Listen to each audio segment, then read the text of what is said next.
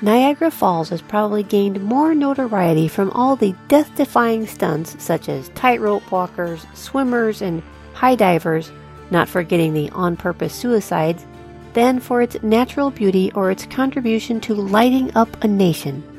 In a time when wing walkers, daredevils, P.T. Barnums, and Houdinis are all the rage, here is the story of one woman who wanted her piece of notoriety and ended up getting anything but.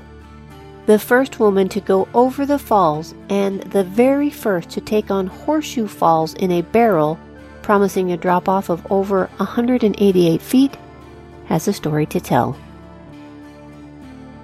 Welcome. My name is Elizabeth Bougeret, and I'm that person that, when studying the many facets of history, likes to peek behind the curtain, investigate the hidden passages, drop into the rabbit hole, or dare to walk in the shadows because we all know that's where the good stories can be found.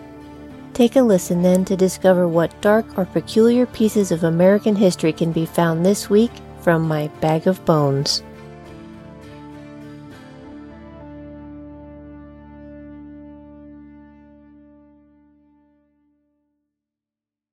The Cataracts Journal on October 17, 1901 reads, quote, Mrs. Annie Edson Taylor of Bay City, Michigan has been in town for a week arranging to go over Niagara Falls in a barrel.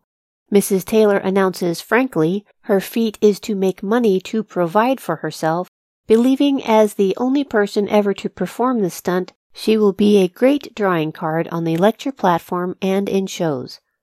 Attempts have been made to induce her to alter her plans and make a trip through the Whirlpool Rapids, but she has steadfastly refused, and yesterday afternoon she declared she'd go over the falls on the coming Sabbath. By 1900, Niagara Falls was known as Suicide's Paradise because no one survived going over the falls. To do so would be almost to reverse the natural flow of the river itself. Journalist Christopher Turner describes it as if, quote, the ceaseless roar of water over the falls seems to symbolize the inevitability of death. I've never made a fortune, she would lament to those asking why she would consider such a terrifying stunt. She'd say, quote, Many of my relatives are now concerned with my welfare. Many of them shun me as though I were afflicted with the plague. But she was determined to be independent and make her own way, and to her, this was the only way. She was one of eight children growing up on a farm, her family settling in Bay City, Michigan. She was considered the dreamer of the family and would prove them right. Born on October 24, 1838, she lived comfortably even after her father's death when she was 12, her family was able to support themselves without a fear of scarcity. Annie simply wanted to feel that way for the rest of her life. She was sent away to a seminary along with two of her older brothers for her education. It was very disciplined and she excelled in her studies. She would marry David Taylor, who was her friend Jenny's older brother, when she was 18 in 1855 and they would soon have a son. Their son would sadly die within days of his birth, and then, not long after, her husband would give his life serving for the North in the Civil War. She was 25 years old, alone, and suddenly had to fend for herself.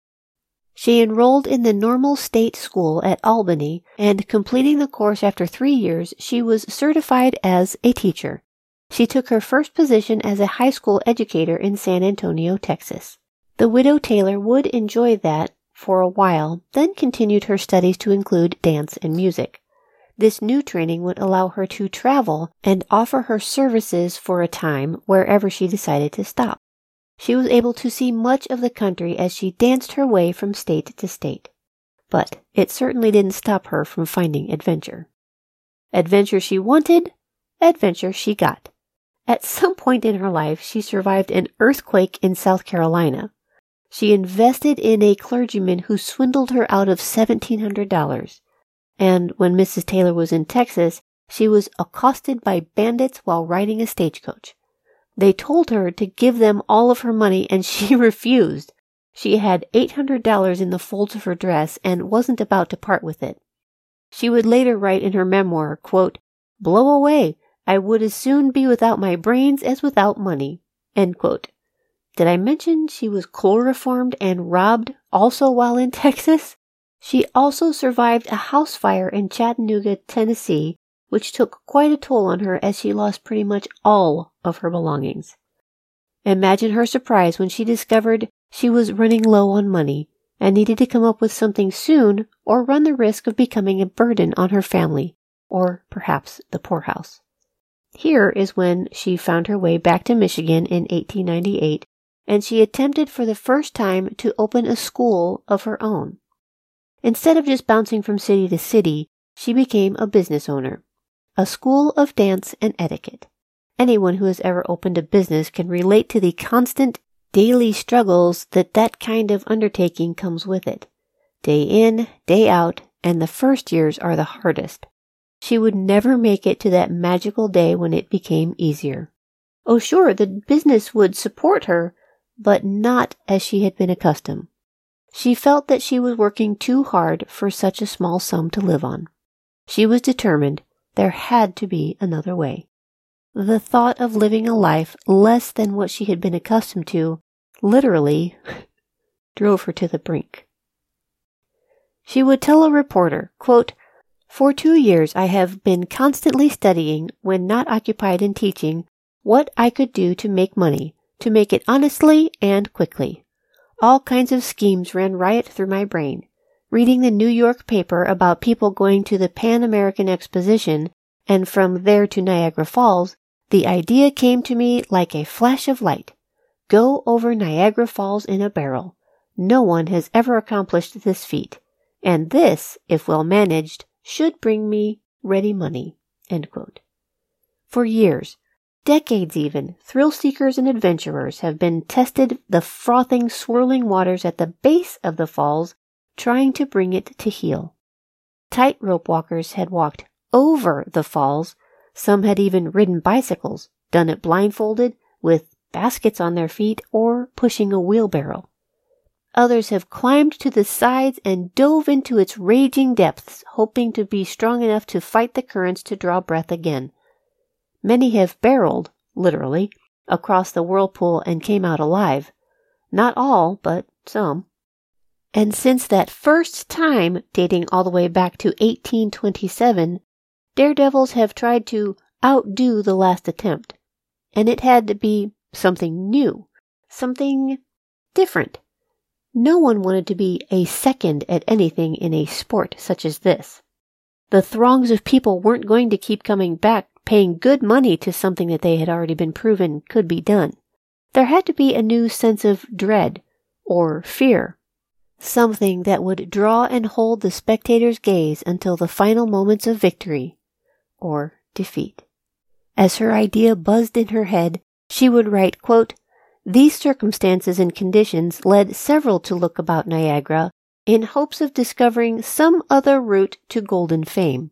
Of course, there was the falls, that stupendous downpour of water that drops the overflow of Lake Erie to the stram that runs so swiftly onto Old Ontario. The Falls of Niagara were there, and had been there for centuries, but even the ambitious men and women who desired to link their names forever with Niagara and its wonders looked upon it as too great a proposition for them to trifle with. They wanted fame, they wanted dollars, but none of them sought death. And it was written all about Niagara on the tongues and faces of the oldest and youngest residents that whoever dare try to conquer this noble and sublime cataract would surely go down to the grave, a grave marked by a monument bearing a statement of the occupant's foolishness in presuming to pass over the precipice of Niagara and live. By deciding to go over Horseshoe Falls in a barrel, she would claim a few firsts. The first at going over the falls, period, the first to do it in a barrel, the first female, and the oldest female. She would be 63 when this event was scheduled to happen, even though she told her manager she was only 42. She believed she would get better press that way.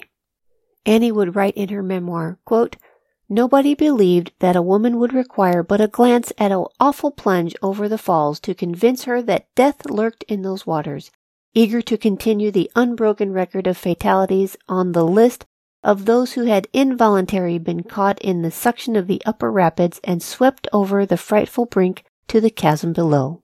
The Pan American Exposition also happened to be going on during that time, and she knew she could draw an even bigger crowd. People coming to the area for the first time for the exposition would naturally want to visit the falls. Might as well give them a show as well. She could practically count the piles of money that would rush her way from the new throngs of adoring fans. She would go to her bed weary each night from the thousands of photos onlookers would demand from her. In an interview with the Detroit Free Press in December of 1901, she says, quote, I had lost $8,000 some years ago in Chattanooga, and my classes in dancing and physical culture did not bring in money fast enough to suit me. So I looked around for something that nobody had ever done before as a means to make some money. That is rather difficult to find. The idea of going over Niagara came to me in an instant, and I studied the conditions fully before I embarked on the trip, and I made the venture with every confidence that I would come out unharmed. She would go on to say, quote, I do not wish to be classed with women who are seeking notoriety. I am not going over the falls as a mere act of bravado. I feel that something may accrue from it in a financial way. And saying that, my friends, was her first mistake, as you'll hear later. She went about designing the barrel for her stunt and supervised its construction by a local cooper. He was most reluctant at first, but her relentless pursuit of his skill made him finally agree to do the work.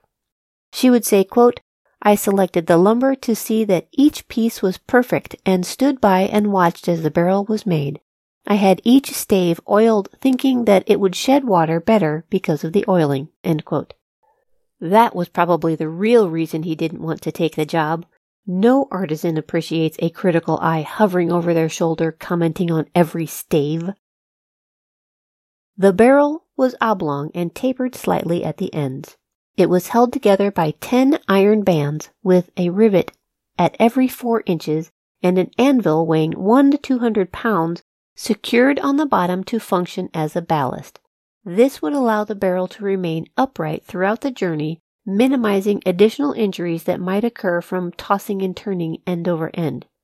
Annie designed a special harness to help keep her steady, and thick mattress pads were also added along the walls, not giving her much room to move.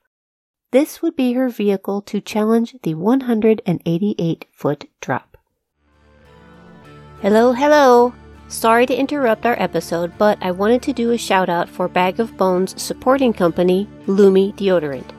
Lume's creator, Shannon Klingman, broke the mold on deodorant models that have been in place and unchanged for the last 100 years. She discovered that aluminum, which is a staple in deodorants, was not only not helping, but could be harmful. She completely broke down the problems of body odor and rebuilt a better solution. She came up with Lume. Her all natural option of dealing with body odors from any part of the body stops odors before they happen by neutralizing the odor causing bacteria that can be found on every human in every crevice. Lume is made from naturally derived ingredients and is also aluminum free, baking soda free, and cruelty free, so you can feel confident using it even on sensitive skin. Plus, it's clinically proven to control odor for 72 hours. So, if you haven't yet, be sure to give Lume a try by clicking the link in the show notes. Or if you're already an avid fan, please consider using the Bag of Bones link to feed your Lume habit as it helps curb the expenses of producing the show. Oh, speaking of which, I need to get back at it. Niagara Falls piqued the interest of people sometime after the War of 1812. Apparently, the greenish blue waterfalls had been relatively unnoticed until a bitter battle came underway along the Niagara River. But it wasn't until the 1820s that the tourism of the area really started to kick in. Bridges were slapped together to connect the American side across to Goat Island to view the falls from up close. Boats could be hired to bring people in from either shore below the falls.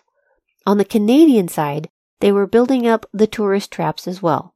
They offered guides you could hire to bring visitors behind the horseshoe falls themselves.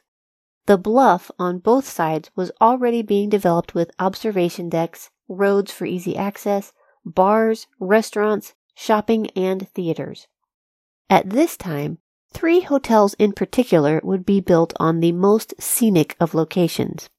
In fact, it was the owner of these three hotels who came together for the first over the falls stunt recorded in Niagara Falls history.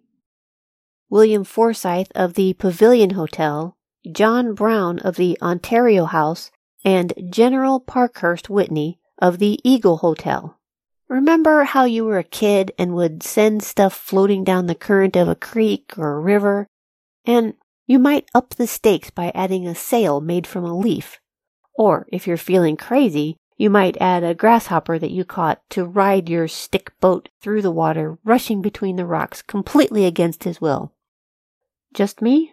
Well, use your imagination with me because that's how I picture this whole Schooner, Michigan debacle came about.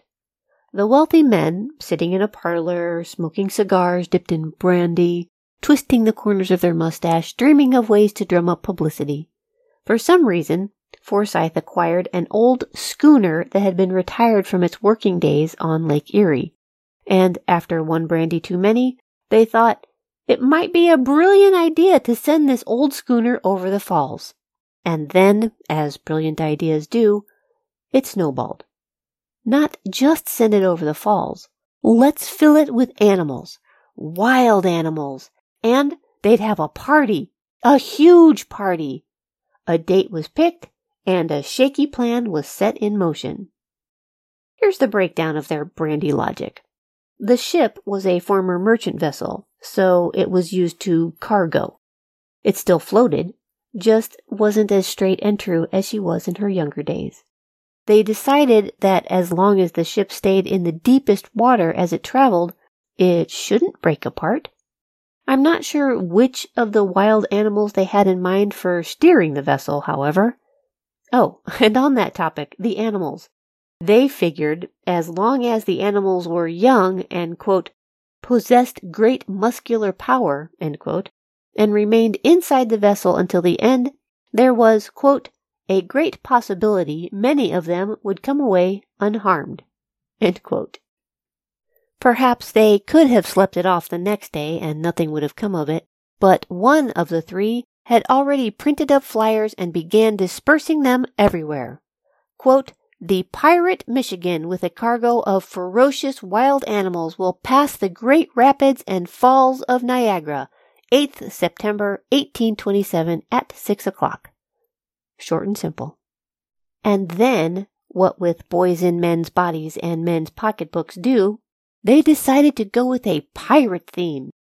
The advertisements called the vessel the Pirate Michigan it was painted to look like a pirate ship, and dummies dressed in pirate garb were tied to the top. Well, now this was a thing. They had to go through with it. All they had to do now was find the wild animals. On an advertisement printed in the August 18, 1827 edition of the Buffalo Emporium and General Advertiser read in part, quote, it is our intention to set adrift within a mile of the falls at this place the largest sail vessel on Lake Erie with a number of hardiest animals such as bears, wolves, etc. The ads placed in the newspapers and on flyers promised panthers, wildcats, and wolves, but what they came up with was a buffalo, two small bears, two raccoons, a dog, fifteen geese, two fox, and an eagle. The promoters claimed their vision of the collection of birds was that of the winged creatures rising up through the mists and flying off in all directions. And what a thrill it would be to see animals swimming to the surface through the froth and spray in triumph of their daring spectacle. There was even a plan to donate them to museums afterwards. The promotion did work. One man, Mr. Boniface, thinking outside the box, not being a part of the restaurant owners club, set up tables and chairs on Goat Island just above the falls. He served appetizers, wine, and champagne, and his impromptu venue was packed. Unfortunately, instead of reserving spaces in advance, he treated it like a restaurant where people usually pay following their meal. It sounds like a perfectly normal thing to do. However, when the events began, everyone jumped up from their seats and ran to an observation deck so as not to miss anything. The Buffalo Courier reads, quote, A wag raised the cry. The schooner is coming. No time to be lost, the guests sprang from their meals and repaired with all possible speed to the opposite shore, leaving for the astonished Mr. Boniface an empty table as the only compensation for his trouble. On September 6th, with great fanfare, the pirate Michigan was towed into Navy Island by Captain James Ruff. They made a lot of money as around 10,000 people showed up for the spectacle. As you can imagine, there were pictures, wining and dining, and you could even tour the inside of the pirate vessel to view the animals who were either chained or kept in cages. At promptly six o'clock, spectators were to take their places. The schooner was released into the rapids of the Niagara River and obediently headed toward the falls. Cheers were heard among the crowds as the pirate Michigan picked up speed. Bouncing against the rocks at the beginning of the rapids, the hull was ripped open and began taking in water. One bear wasted no time in jumping ship. He was able to swim to shore, scattering the crowd in all directions in a hail of screams and oaths until he was captured and later put on display. The other bear, too, scrambled for high ground, but was able to escape to Goat Island. The Michigan bumbled its way down the river, and a raccoon was seen climbing up the mast seeking refuge. In an instant, the huge vessel swirled sideways and looked like that's how it would hit the falls. But as it continued, the back end got caught on some boulders, and the front soon pointed toward the falls. Spectators say it paused at the precipice, bobbing back and forth as they held their breath, and then suddenly, with a loud crack, the ship split in two. The mast, holding the raccoon, broke. The back end of the ship looked as if it were floating for only a moment before it followed the front piece, wood splintering and shattering as it disappeared over the edge. The crowds erupted with praise and focused their attention on the whirlpool of frothing water below. Soon pieces of the ship began to appear, some calmly slipping to the surface and continuing downriver, and others shot out from under the falls like a cork from a champagne bottle. Yes, yes, I'm getting to that part. There was no winged display of geese or majestic flight of our nation's bird. There was one goose that popped out of the water missing an eye, but managed to survive the adventure. The others, however, did not make it. As the press questioned the promoters about the animals, they admitted knowing most of the animals would not make it. The buffalo was chained to the deck of the ship, after all, but they explained that he was old and he was going to die in a few days anyway. The birds were released from their cages, but were kept on the lower deck to delay their flight. I guess in the chaos they did not see the exits. And the dog, well, he got a ticket on this one way trip because supposedly he was bad. He bit someone.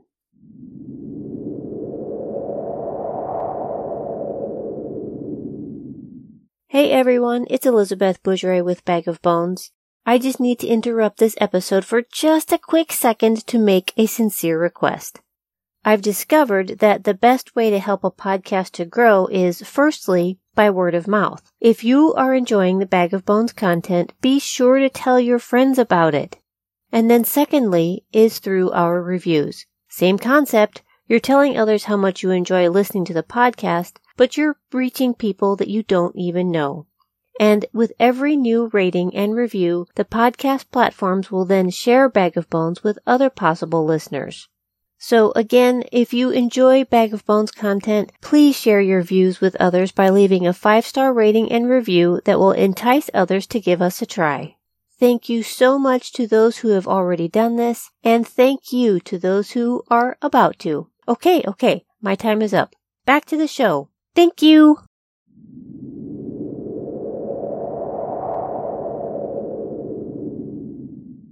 To get the most bang for her buck, Annie hired promoters to garner attention for her upcoming stunt. Frank Russell was known about the Daredevil sphere as a high dive promoter. Annie wrote to him imploring his services. This is when she gave her incorrect 20 plus year difference in age. So, when she first greets the press, they are practically stunned to silence, expecting a much younger woman, and they might have also been accustomed to a flashier personality. Being told that there was a new exhibitionist on the scene, the press were obviously curious. Then to find out it would be a woman, as up until this point almost every stunt was performed by a man. They couldn't wait to speak to her. When she finally arrives, standing before them, first of all, she is obviously not 42. She is very prim and proper, straight laced, and long winded. Nor is she an athlete of any kind, and to her credit, never claimed to be. With the tiny glitch about her age, that was really the only thing she fudged on. She was very upfront and honest about all other things, maybe a bit too much. Again, up until this point, every feat tackled on the books so far has been to prove a certain kind of athleticism, celebrating bravery, similar to a conquering hero. And here stands a woman blatantly proclaiming that she's doing this for the money. She was not winning fans. On October 23, 1901, the day of, Mrs. Annie Edson Taylor showed up wearing a heavy black skirt and white blouse. No sequins, no tights, nothing flashy. She was not what the crowd was expecting. Not even a cape. She hired two men to man the rowboat and to help her get secured safely into the barrel. Crowds were beginning to amass on both the American and Canadian side. Annie's insides had to be shaking, if not from fear and excitement, then perhaps the chill in the air. The two men, Robinson and Truesdale, were hesitant. The weather report said there were to be, quote, brisk to high winds out of the southwest and becoming westerly Thursday evening, The winds were already kicking up and was making the waters choppy and the launch more difficult than they expected. They grounded the rowboat on Grass Island. The two men planned to wait a few hours to see if the wind would die down. Robinson would later explain that the wind was so strong he was afraid that they would all go down over the falls, boat, barrel, and crew, and he wasn't prepared for that kind of risk. They gave it a few hours, but there was no change. Robinson and Truesdale made the call. They were canceling the event. By the time they made it back to shore and Mrs. Taylor exited the boat, there were only a few stragglers bracing against the wind to watch. People on the Canadian side received word that the event was canceled, but no one bothered to tell the spectators patiently waiting on Goat and Three Sisters Island that it had been aborted. Many waited until dark, disappointed to be sure, but perhaps even a little miffed. October 24th, 1901. Today is Annie Edson Taylor's birthday. She is 63 years old this day and ready to take on Niagara Falls. One way or another. There would be no turning back. They had arrived a little after 2 p.m., and even as her crew finished up the last minute tinkering, a police officer was approaching. Racing against time, they piled into the rowboat as Officer Egan began shouting from the shore for them to return immediately. They ignored his warnings. The barrel floated along behind them as they raced away from the shore, Mrs. Taylor making it perfectly clear that she insisted being positioned inside her barrel in the Canadian current. They unlatched the lid and she slipped inside. A leather harness wrapped around her waist and over her shoulders was fastened into place, and the thick pillows inside protected her body, but she also brought along her lucky heart shaped pillow to cushion the top of her head. She recalls in her memoir, quote, I then took off my hat, street skirt, and coat and entered the barrel, the barrel being placed in the water. When all was in readiness, the head of the barrel was screwed down perfectly tight. A tube inserted and an air pump was used to fill the barrel with fresh air. I then put a cork in the end of the tube I held in my hand. The air that was pumped into the barrel that she referred to was done with a bicycle pump just before her barrel was launched and then corked from the inside. She was terribly afraid of running out of oxygen during her short trip.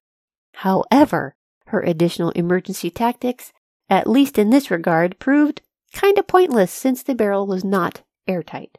She figured that out in the first few moments as freezing cold water soaked her feet. Before they fastened the lid, she was to have said, quote, I'll not say goodbye, but au revoir until we meet again. I am positive I will come out alive.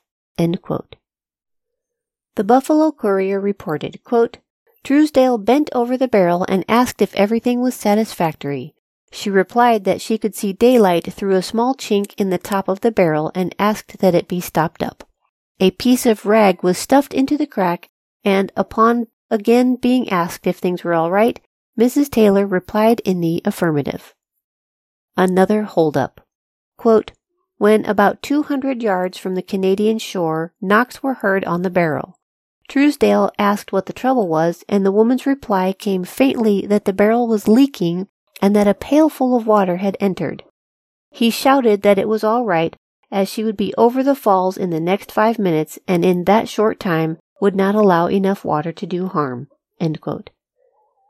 The men cut the barrel loose, patting the top of it in a wish you luck kind of way, and at 4:05 p.m.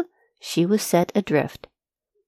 Annie Taylor drifted away from the boat. She'd later write, quote, No human power could avail me, for I was started on a trip no traveler had ever taken. My heart swelled, and for some moments I felt as though I were being suffocated.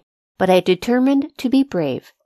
By a supreme effort of will, I calmed myself at once and began earnestly to pray. If it was God's will to spare my life, if not, to give me an easy death. A reporter would recall, quote, the barrel was plainly visible to the crowds which congregated every point of vantage. Both banks of the river were black with people, and on Goat Island and Three Sisters Island and Terrapin Point hundreds of people had gathered. From a New York Times article, quote, From the spot where the rowboat left the barrel, the current runs frightfully swift and soon breaks over the reefs that causes the water to toss in fury. The barrel was weighed with 200 pound anvil and it floated nicely in the water, Mrs. Taylor apparently retaining an upright position for the greater part of the trip down the river and through the rapids.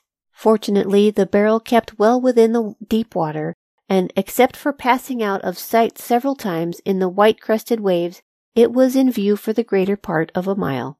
In a later article by historian Patrick Siriani, he writes, quote, her barrel, staunch as a barrel could be made, was twirled and buffeted through those delirious waters, but escaped without any serious contact with rocks. As it passed through the smoother, swifter waters that rushed over the abyss, it rode in an almost perpendicular position with its upper half out of the water. This was the work of the anvil secured on the bottom. This would aid her not only in breathing, but by keeping the barrel upright, most likely saved her life. Had it turned over and landed on its head, Mrs. Taylor may have been crushed by the weight of her body and her neck broken. She'd say, quote, I felt as though I was being knocked to pieces and churned all over. I struck rocks three times, and the water seemed to come in the barrel everywhere. At 422, the barrel reached the quote, brink of the precipice. Annie would write, quote, I tore the cushion from my head and placed it under my knees and dropped to the bottom of the barrel. The barrel seemed to pause for one second, and then, as swift as thought, it made the awful plunge. The crowds gathered, collectively held their breath in suspense, and then, a second which felt like minutes, the barrel, still upright, tipped over the falls. The Buffalo Courier would write, quote, It was suspended on the brink, and then it plunged over, feet first, and was lost in the mists and turmoil below. It seemed but a minute before the barrel was sighted below the falls. Annie would say, quote, I knew I was falling by the feeling that something had given out from under me. The sensation was one of indescribable horror. I felt as if all nature was being annihilated. Luckily, the falls seemed to swaddle the barrel as it descended instead of launching her into the air. This meant she flowed with the water and would have softened the impact once she reached the bottom. Annie would recall, quote, There was no sensation of striking the water in the lower river.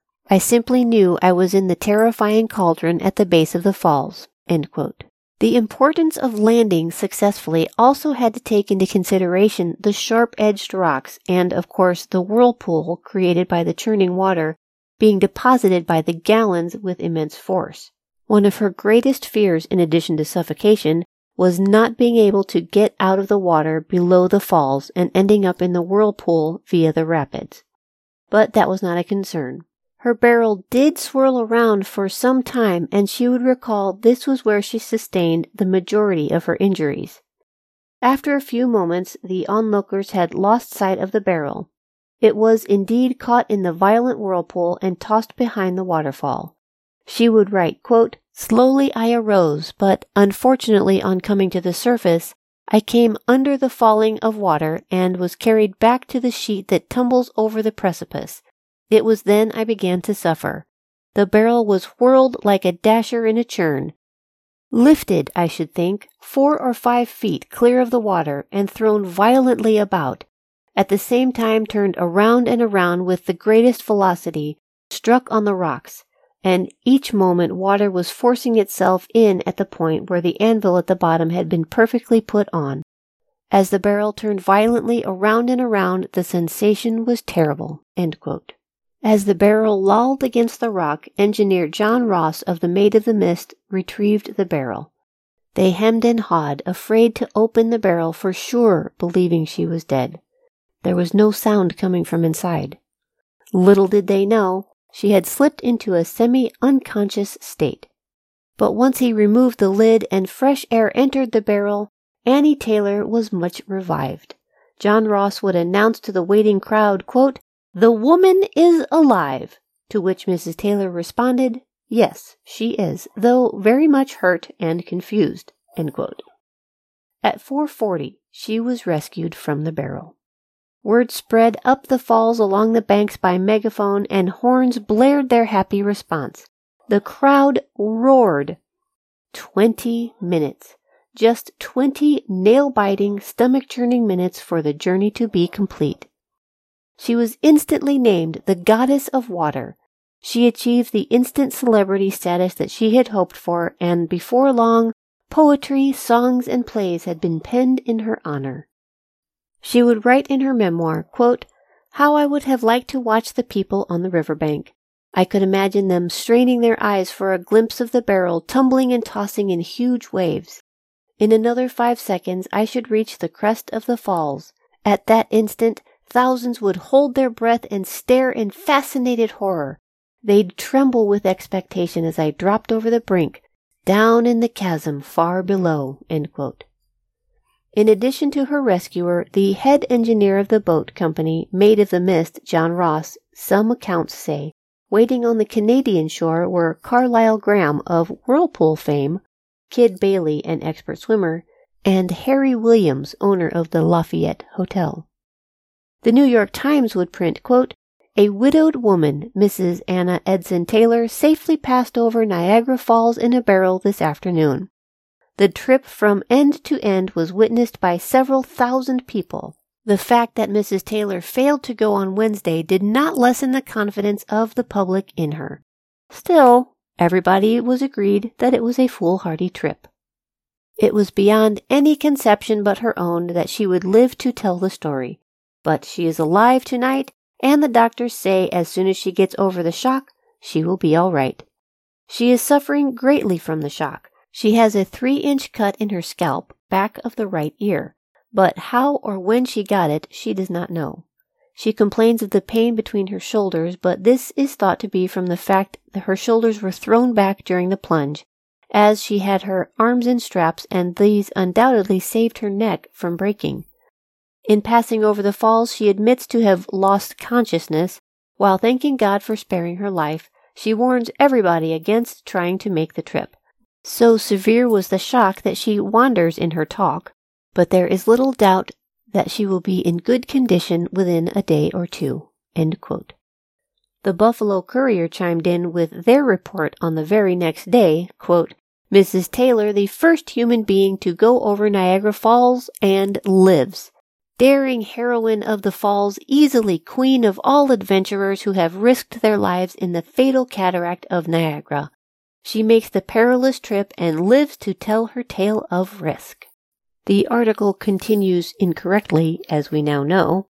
Quote, Animals have successfully made the passage of the falls, and aged residents of Niagara Falls will recall the incident of a bear being sent adrift in the river in a boat, plunging over the precipice and swimming ashore at the foot. But Mrs. Taylor has no human competitors for notoriety of this sort. The mayor of Niagara Falls, New York, at the time, Magelly S. B. Butler, would present Mrs. Taylor with a certificate confirming that she truly and most definitely completed this daring feat. It reads, quote, Niagara Falls, New York, April 1, 1902. To whom it may concern. This is to certify that on October 24, 1901, Mrs. Annie Edson Taylor went over the Horseshoe Falls at Niagara Falls in a barrel and survived. Magelly S. B. Butler, Mayor. That makes it official. Annie Edson Taylor was the first to go over Horseshoe Falls and live to tell about it.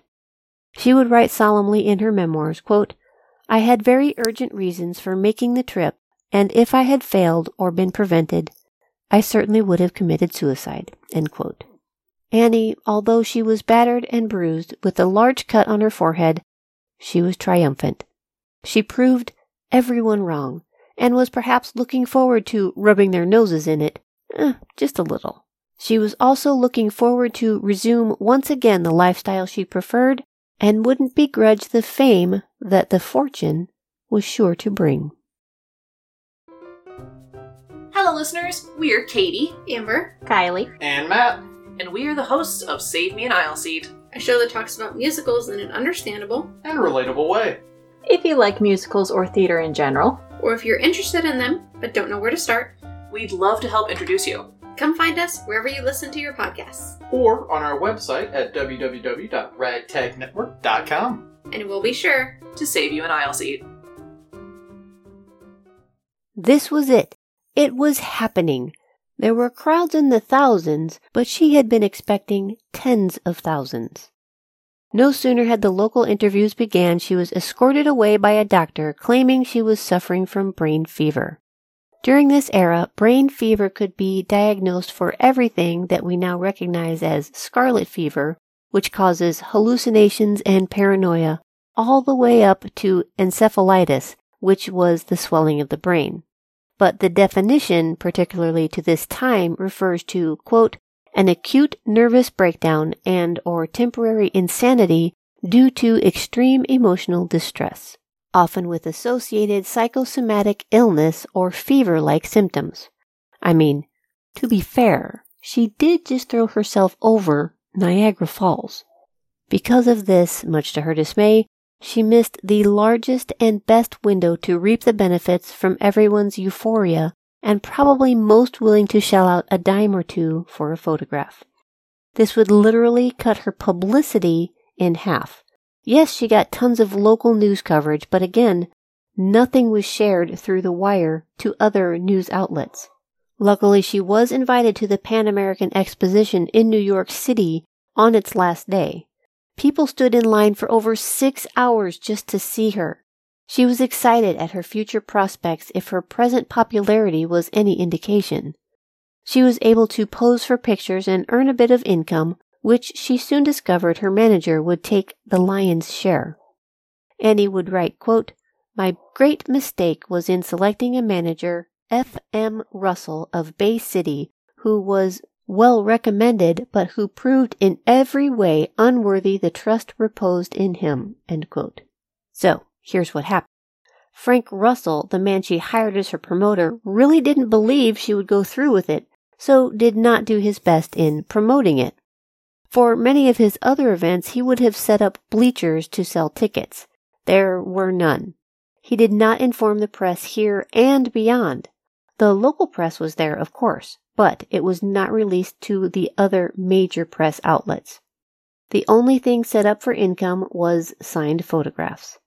Yes, she did appear on the last day of the Pan American Exposition, but that was not really his doing.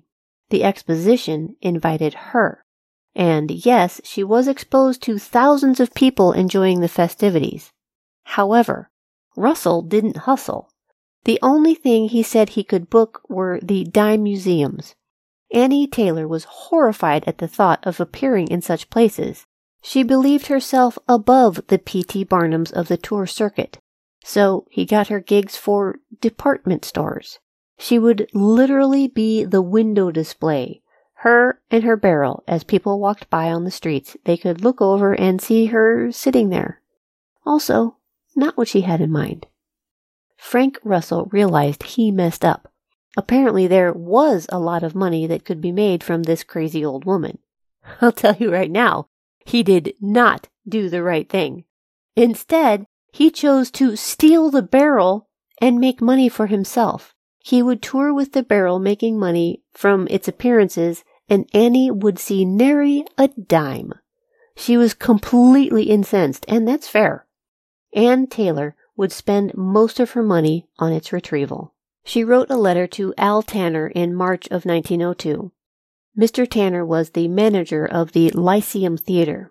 She writes, quote, I write from Cincinnati. In the months since accomplishing my feat over the falls, I have traveled through Michigan, Ohio, and South Carolina, giving lectures and appearing where possible. My great mistake was selecting as manager Frank M. Russell. He keeps most of the takings for himself. Now he has absconded with my barrel. I have reason to believe that he has secreted the barrel in Bay City, Michigan. Now, Mr. Tanner, I want to ask you if you cannot see some way to lend me the money to go after the barrel. It would cost $25. I've tried every way possible to get the money, and despair as bitter as death has settled down upon me.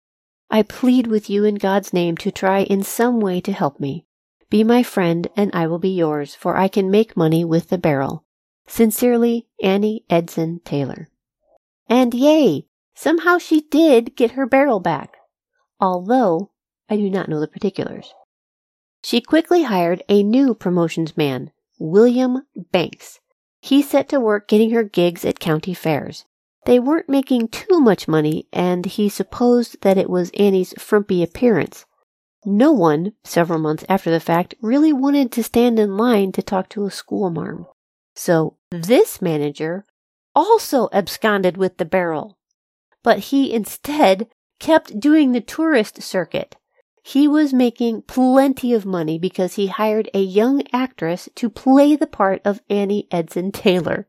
The real Mrs. Taylor, however, saw none of the profits.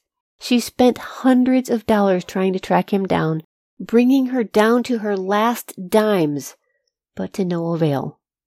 But wait, there's more. The two men that helped her in the rowboat, Robinson and Truesdale, would later film an empty barrel going over the falls and sell it to the Nickelodeons and make a tidy sum. Annie Edson Taylor made none. So, at this point, everyone was making a living off of this daring feat, except Mrs. Annie Edson Taylor add a little gas to the fire, Martha Wagenfuhrer, who was a Buffalo native, had borrowed the barrel of famed daredevil Carlisle Graham and followed in his footsteps, achieving a short-lived fame as being the first female to safely navigate the rapids and whirlpool at the base of the falls alone in a barrel. She had completed this stunt only a month before, and suddenly her press coverage as being made of the rapids was running low, she was insultingly overshadowed by an elderly schoolteacher. So she would tell the local papers, quote, This woman, Mrs. Taylor, I see by the papers, went over the Horseshoe Falls. Everybody knows there ain't much in going over the Horseshoe Falls. They ain't very dangerous. Of course, no one would go over Niagara Falls. The real falls are 270 feet high, and it's most likely that if anyone went over in a barrel, the barrel is going to cling to the bottom and never come up, or else be smashed to pieces. Mrs. Taylor never went through the whirlpool like I did, and everybody knows that's the worst trip there is. I'm the second one who has gone through the whirlpool and lived to tell the story. Well, Martha, there's really nothing spectacular about being the second of anything's in stunts like this. Either you're first or you're a copycat. And second, she did go through the whirlpool because it's at the bottom of the falls. And speaking of copycats, the next female that tried to copy Martha was Maud Willard, who attempted the exact same stunt the very next day. She ended up caught in the whirlpool going around and around for six hours. When poor Maud was finally freed from the whirlpool, she had died of suffocation. The fact remains that Martha, with all of her talk, never did go over the falls, though. Her comments in the press, however, did do some damage. It pretty much took the wind out of Taylor's sails, and she was resigned to selling little souvenirs and taking pictures with tourists on the cheap for the rest of her sad and lonely life. Niagara Falls Press on June 14th printed, quote, Tomorrow, Mrs. Annie Edson Taylor will open a fancy goods and souvenir stand in front of Mrs. Davies' store near the State Reservation. Mrs. Taylor is the woman who has to her credit the feat of going over the Horseshoe Falls of Niagara successfully.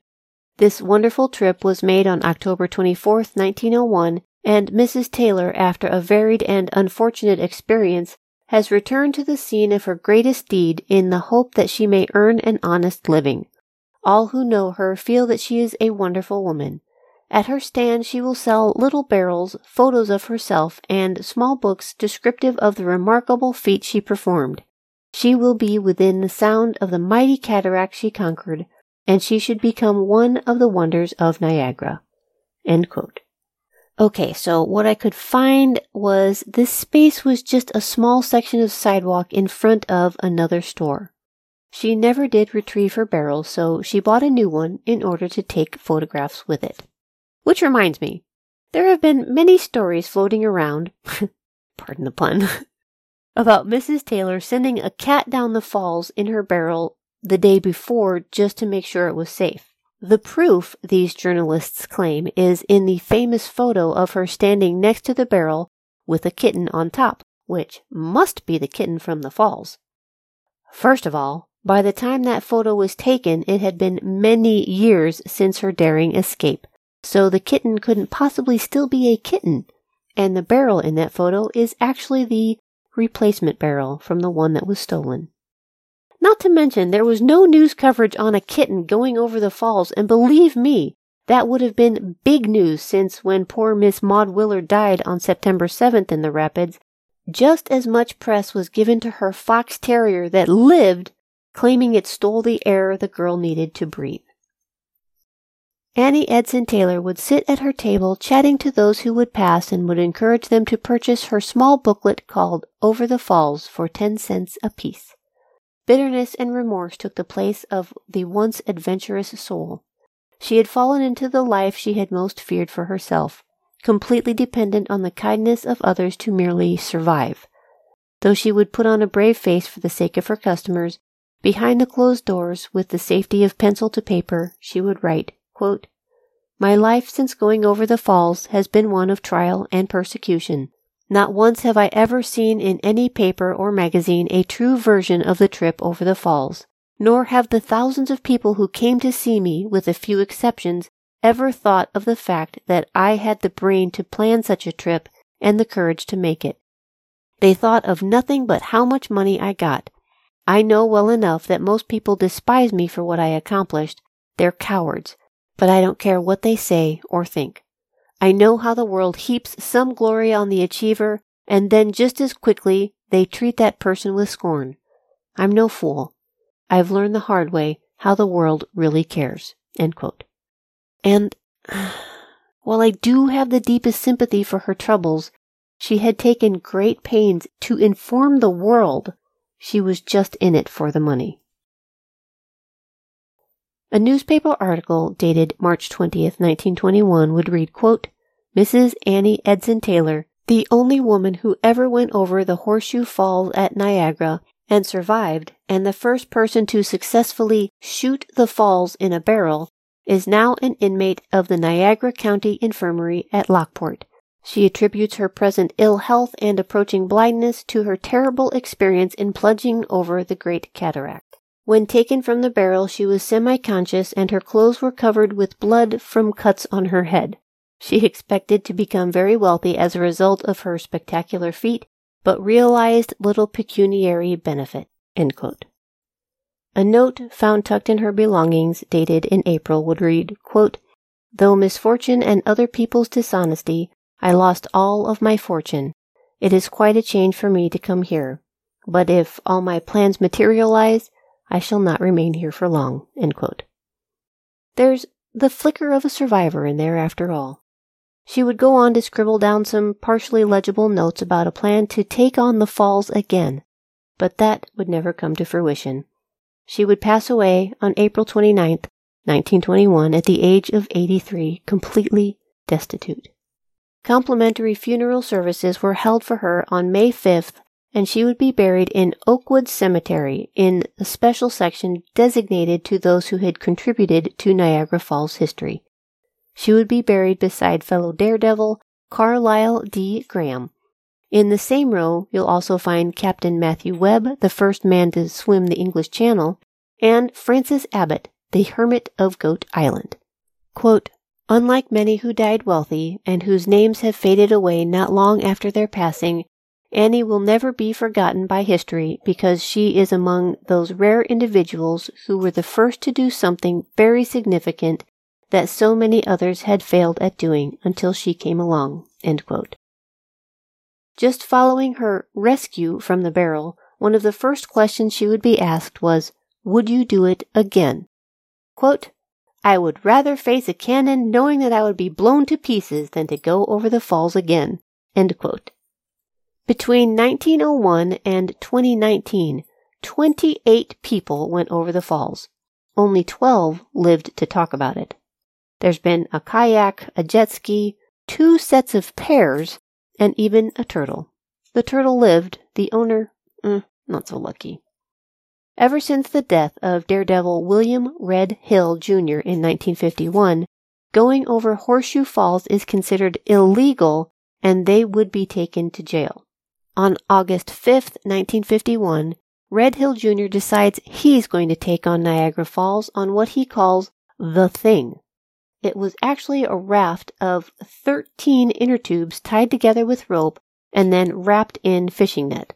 It didn't take long once he entered the rapids his inner tubes began popping. He would be swallowed up by the falls, and bits and pieces of the raft would eventually make their way to the surface. As for Hill, his body was not discovered until the next day. According to Wikipedia, it wasn't until 2011 that both the Canadian and American sides united to make daredevil attempts a stiff fine on top of jail time. So, if Annie was the first, that begs the question who was the last? Not including anyone who threw themselves into the Niagara with the purpose of committing suicide, this is what I found. As of right now, in August of 2022, that honor goes to Kirk Jones. Kirk owns the distinction of being the first person to go over Horseshoe Falls without any flotation device and survive. On Monday, October 20th, 2003, without a lot of planning or forethought, Kirk jumped into the upper Niagara River at Table Rock on the Canadian side, fully clothed, and just let the current do its work. I felt like I was being swallowed by a living beast, he'd say some years later. Amazingly, he was able to emerge after being spun underwater from the whirlpool and swim to safety. Safety was at the moment a rock not so far from the falls. He was too exhausted and in too much pain to swim to shore, so he was perfectly willing to stay put until emergency services arrived. From there, he was taken to the Greater Niagara General Hospital for treatment.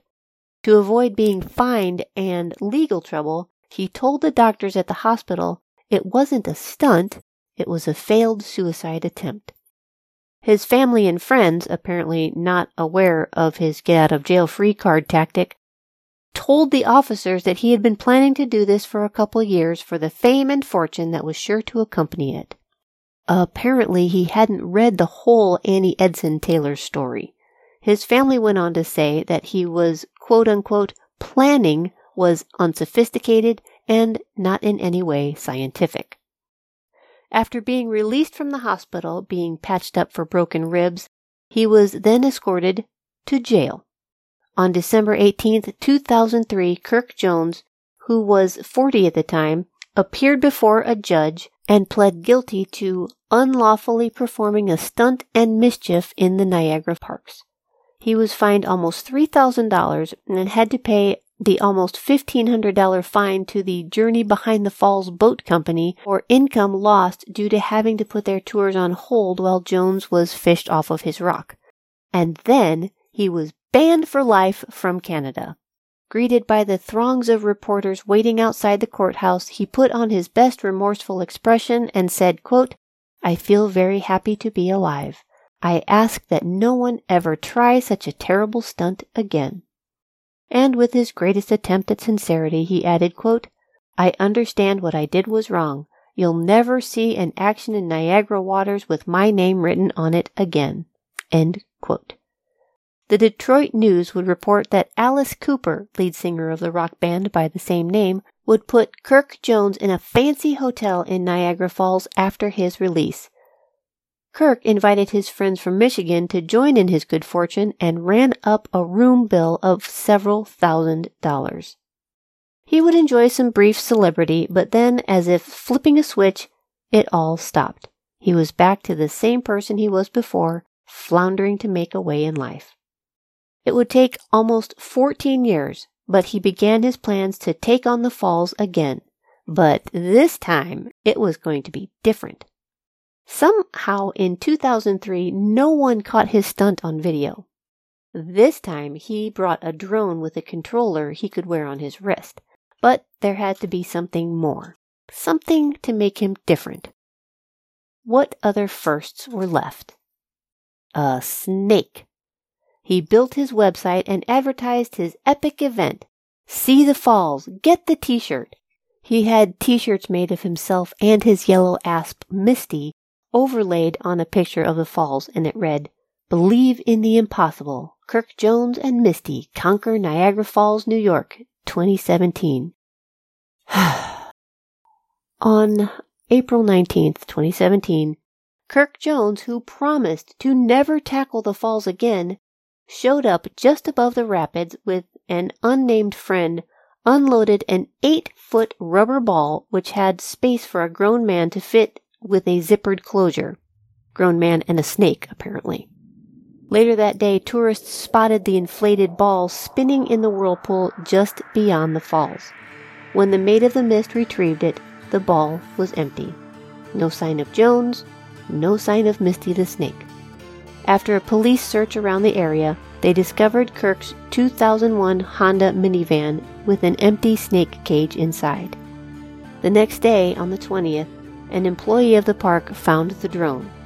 The video showed the drone taking off, hovering over the river for several minutes, and then crashing. On June 2nd, the body of Kirk Jones was found washed up on the Niagara River bank in the village of Youngstown. He was 53. Thank you for joining me for this week's episode on the Bag of Bones podcast. I don't know how people say history is boring. I find fascinating stories everywhere. I'm Elizabeth Bougeret. Until next week, then.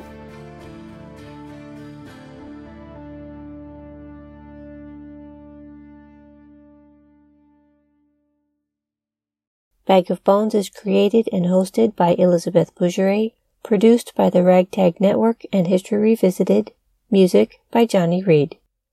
To learn more about the show, visit elizabethbougeret.com for more podcasts from the Ragtag Network, visit their website at www.ragtagnetwork.com. Copyrights by Elizabeth Bougeret and DCT Enterprises.